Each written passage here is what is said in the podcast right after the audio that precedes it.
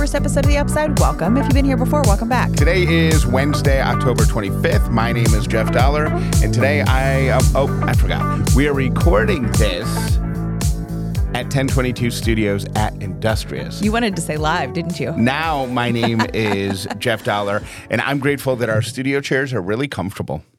My name is Callie Dollar, and I am grateful for Steve. Steve works on our team, and man, does he do a lot for us. And I just, he's someone that was like a big-time executive who's now working for our small little business. And so, as, as you probably we're, can imagine. Stop. I don't like that language. We're not small, and we're not little. Okay, we're, we Compar- are a small business, com- though. Compared to where he was before, we are smaller than that. But we are... He, well, listen to what I'm about to say. Limiting language. So he uh, he um, is uh, from SiriusXM, and then he came to work at ten twenty-two Projects. And so it's it's a bit different, as you could imagine. And when you work for a smaller company, you got to, like, you know, it's kind of an all-hands-on-deck situation over here. And sweet Steve just does it with so much enthusiasm and pride. Steve... Thank you. I'm actually surprised at uh, he's, he sent us an email last week, I think, and said, hey, before the baby comes, um, I want to come back down to it. Because he came down to Atlanta right when we hired him, and we kind of had a big brainstorming meeting, right? And he says, before the baby comes, I want to come back to Atlanta, and let's all get on the same page. So that'll be, you know, December or January. And my first thought to that was, really? He wants to hang out with us. Yeah, I just, I expect him just to ghost us. You know, one day we'll call, his number will be disconnected, and, uh, you know, there will be an autoresponder on his email. Yeah. Say for follow-ups, you know, for, for urgent matters, contact Jeff or Callie. And then we just never hear from him again. He's like, no, I want to come down. So, yeah, I agree. I concur with Steve. Uh, we got a re- we, we got a message on um, Facebook that I thought was great, and I think you're really going to enjoy it, Callie. Okay. So I'd like to read it. It came in last week on Friday. Okay. Uh, it's from Cindy Ann, who's in our Facebook group. Okay. So happy to have the old Upside with Callie and Jeff back. They have been on fire the past few days. Callie's doing a happy dance. I am doing a happy dance right now. My heart is happy again to have my comfort humans back and a show I love and have supported from day one. Thank you, Callie and Jeff Dollar, for acknowledging the struggles of the past few months and its effects on the show today. Your efforts in getting back to what The Upside used to be are appreciated. I was honestly struggling on whether to hang in there and patiently wait for the return, or maybe it was time to move on to something else. And I am glad I decided to stay with it and not walk away. And Cindy, we are too. Thank you. And I know she's not the only one. Like, I have gotten messages, and I appreciate you, sweethearts, you for st- hanging in there. That was like, I got to be honest with you. I was like about to leave The Upside, but I'm really glad that Jeff is funny again. I'm glad that you guys are bringing back the segments that we love. Someone um, brought up dog crunches, and I totally forgot about dog crunches. We're going to do that. Yep. In November. Yep. Oh my gosh. What if we did Thanksgiving themed dog crunches? Yeah, sure. That's going to help people who've got the misophonia, damp foods. We'll give you uh, a trigger warning for those of you that are... Remember we used to do it? We would talk about it, and then it would it would be the very last thing of the show. Yeah. We did the voicemails, mm-hmm. and then we did the beep, then the music would fade out, and then after a few seconds of silence, we would say, okay, here's dog crunches for those of you who want to hear it, because people were so bothered. Some people were so some bothered. Pe- some people were bothered. A lot of people really loved it. And I'm not saying bothered as in a... kind of a snooty way. I'm saying there are people who have a clinical yes. thing yes. where they can't hear the sounds of of stuff. Hey, chewing. I get it. And I feel that way about human beings, like, because you've done that jokingly on the show before. Like, you know, we've done like taste testing segments, which we have some of coming up in November. Um, see, look, Callie's planning ahead. We're back, baby. Um, but the dog crunches to me are just like the cutest things ever. So if you have any foods that we should add to the dog crunches list, because I got to think that through, because I can't eat a lot of Thanksgiving foods. But if you have one. Sure they can. They can eat um, carrots, right? Okay. They can eat turkey. They, they can eat sweet potatoes. But that's all like, that's like soft. That would be, that's not crunch, dog crunches. They can eat crackers. Everybody puts out crackers and cheese. Okay. Crackers. We can find okay, well, stuff. If you have ideas, you just let us know. Pumpkin. But pumpkin's soft. Yeah, but that's fine. The licking is gross, though. Like, you know how you oh. feel when Sadie licks her legs? And you're like, Sadie, stop it.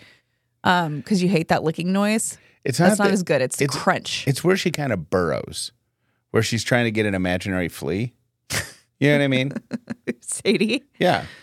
But she's old. She's old and lumpy, so her nerves are probably just short-circuiting here and there, and she thinks that there's a bee stinging her. Yeah. So she's got to eat it.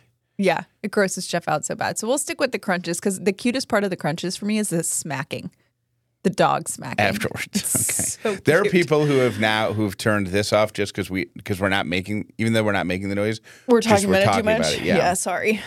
Uh, you were talking earlier this week about uh, how proud you'll be when our marriage lasts longer than your first marriage. Yes, and I that I you know what I started thinking about with, with that was because I have been married twice. My first wedding was a Vegas wedding. Her parents, my literally, yeah, her parents, my parents, and us.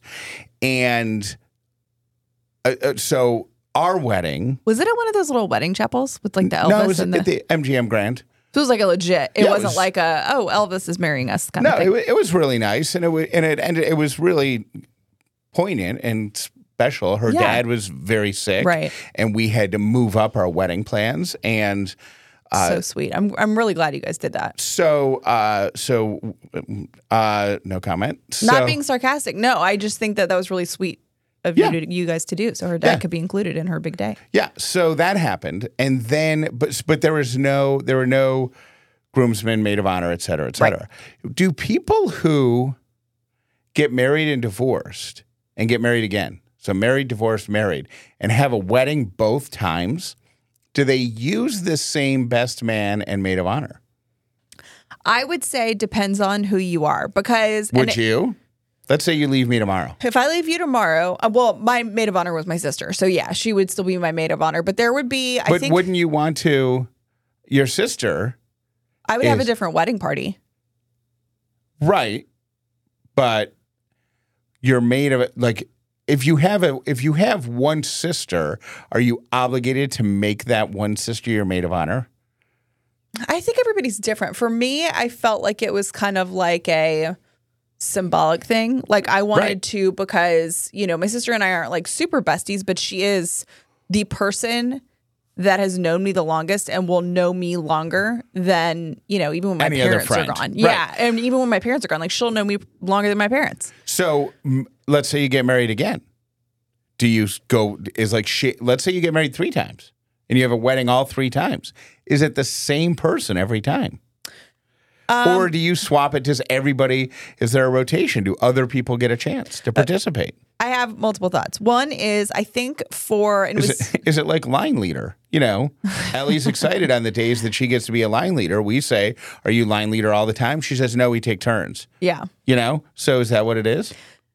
Is your sister always going to be the line leader for all of your marriages? Okay, for all of my marriages, I would say if I if I got married to someone else tomorrow, I wouldn't have a wedding party. Because okay. I just feel like I've had that, whatever. Been there, done that. Been there, done that. Don't need to do it again. No offense. I mean, whatever. But what about people who, I know a lot of people who aren't friends with their maid of honor anymore. Yeah. Like if you had a phone, like one of my bridesmaids, I haven't talked to her since the day after our wedding. Really? Mm-hmm. We friend broke up. She knows why too. We just, yeah. Um, the friend breaking up is funny to me. It is? Yeah. Well, because you just ghost, guys just ghost each other, right? Like you decide you don't like somebody and then you just don't hang out anymore. Yeah, or like in, in one of my um, groom's people completely stabbed me in the back and went on the radio and said that I was a terrible person. Right. So that was a, you know, yeah. that fractured our relationship a right. little bit. So, so I'd swap her out. Yeah. You know? Yeah, so you had a friend break. You had a friend breakup. Right. It wasn't a friend breakup as much as it was a terrible person showing her true colors. Oh my God. I think it was. I think it was a little bit different, but kind of. Well, you know, for me, like, I, yeah, I think most people just kind of like, you know, fade away. I mean, she knows why you guys aren't friends, so that's a little bit different. But, um, yeah, for me, I always like clearly define friend breakups because I feel like it's the right thing to do. Like, hey. I think I just got to step back from this because, yeah. you know, X, Y, Z. So I have had two friend breakups in my life. One of them I'm cordial with now, but I both both of them I was like, this is why I need to keep my distance. Did you remain friends with the person you were friends with in your wedding party just because you were so far down along yeah, the wedding party? Yeah, we were down along friendship, and then I kind of realized— But you were so close to the wedding that you couldn't really dump her up a few weeks before? Well, it wasn't. It was kind of like, okay, am I just being too sensitive in this relationship, whatever? And she said to me, um, like, something rude at our wedding. Like, we had an after party kind of at the Saint Regis. We went to go drink and stuff like uh-huh. that.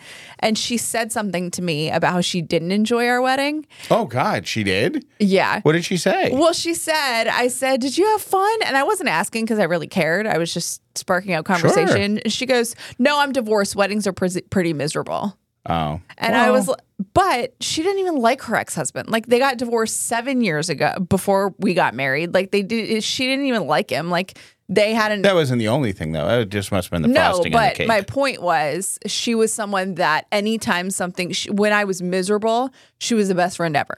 But when I was happy, she would find some way to pull me down. And I'm like, dude, you can't keep your trap shut on my wedding day. Right. Like, come on. This is, you know. So I, I, I told her after that, I was like, I just, that was a bit much for me. It really hurt my feelings. And it wasn't the first time. So I got a peace. I have a lovely dramatic cookbook recipe reading that I would like to share. Um, is this the music we used before for the autumn cookbook readings? Yes. Okay, perfect. It's so perfect. Uh, this is um, a chicken noodle soup recipe. Mm. Uh, and it's a, the person who wrote it is, uh, the recipe is from Grandma Cordelia. Oh, I like her already. It's a great name for this segment. Yeah. Uh, but I'm only reading this. I mean, it's a lovely, you know, overly dramatic essay about soup. Mm-hmm. Uh, but but two sentences into it is the greatest line I may have ever read in a recipe. All right, let's hear it. I used to visit my, oh, it's great grandmother, oh. Cordelia. Not Grandma Cordelia. I used to visit my great-grandmother in a small Pennsylvania town every fall, and she was the family guardian of an illustrious chicken noodle soup recipe. This was a legendary concoction woven into the fabric of our family. Grandma Cordelia was known for her thick glasses and a cloud of cigarette smoke yes. perpetually surrounding her. For a light one-off the other chain smoker she was. I have a quick uh, thought on that. Does anyone have a grandmother that didn't smoke? Uh, like, that was my grandmother, one hundred percent. I don't think my dad's mom smoked. That's impressive. For the time? Yeah. And I think my my mom's dad smoked, and I think my mom's mom smoked. My I think. dad's mom smoked like three or four packs of cigarettes a day, well, y'all. Grandma Cordelia, like one off the other chain smoker, but in the sacred sanctum of her kitchen, where the worn wooden spoons told tales of countless meals, ooh, the cigarettes vanished, respecting the sublime art of culinary purity. So she, so she put the cigarettes out when she was cooking. That's good. Don't need ash in the soup. On a chill-kissed autumn afternoon, the air filled with a symphony of crackling firewood and a distant bird song, Grandma Cordelia embarked on the hallowed journey of creating the most perfect chicken noodle soup with hands weathered with age and love. She ceremoniously selected the finest, plumpest chicken. And it, it's funny because literally, because it's great grandma, she went out into the yard and picked out the finest, plumpest chicken. She didn't go to Publix and That's say, really oh, gross. This is good. Went out and got that one. The chicken was bathed in a pool of harmoniously blended spices, and it embarked on a slow, tenderizing dance over the soft, inviting flames.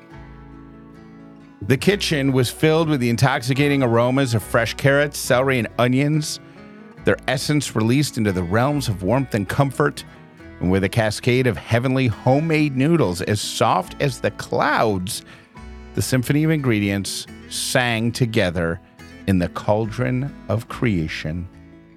Grandma Cordelia's spirit interweaved with the vapors rising from the pot, encapsulating the very essence of life's warmth, and the final masterpiece, a bowl filled with not just soup, but tales of a chain-smoking grandmother's heart, bearing the legacy of a recipe carried through the whispers of the willow trees.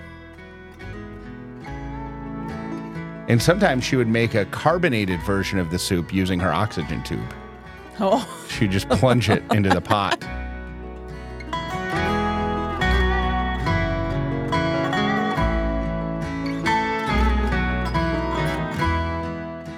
The Walk to End Alzheimer's is the world's largest event to raise awareness and funds for Alzheimer's care, support, and research. And I got to tell you, I went to one of their events lately. We are so close to turning a corner on this disease. Get involved in the walk. This fall, we're walking in Atlanta on November fourth at the Battery at Truist Park, and we would love it if you would join us. And if you are not in Georgia, there are events in your community too. To register and get involved with the walk near you, head to alz dot org slash walk today. Join the Walk to End Alzheimer's and help us make a brighter future for all those affected by Alzheimer's. And you never know, guys, one day it could be us if that's not us today. Make a difference today at alz dot org slash walk. The number one thing for me to succeed in all other areas of my life is getting a good night's sleep.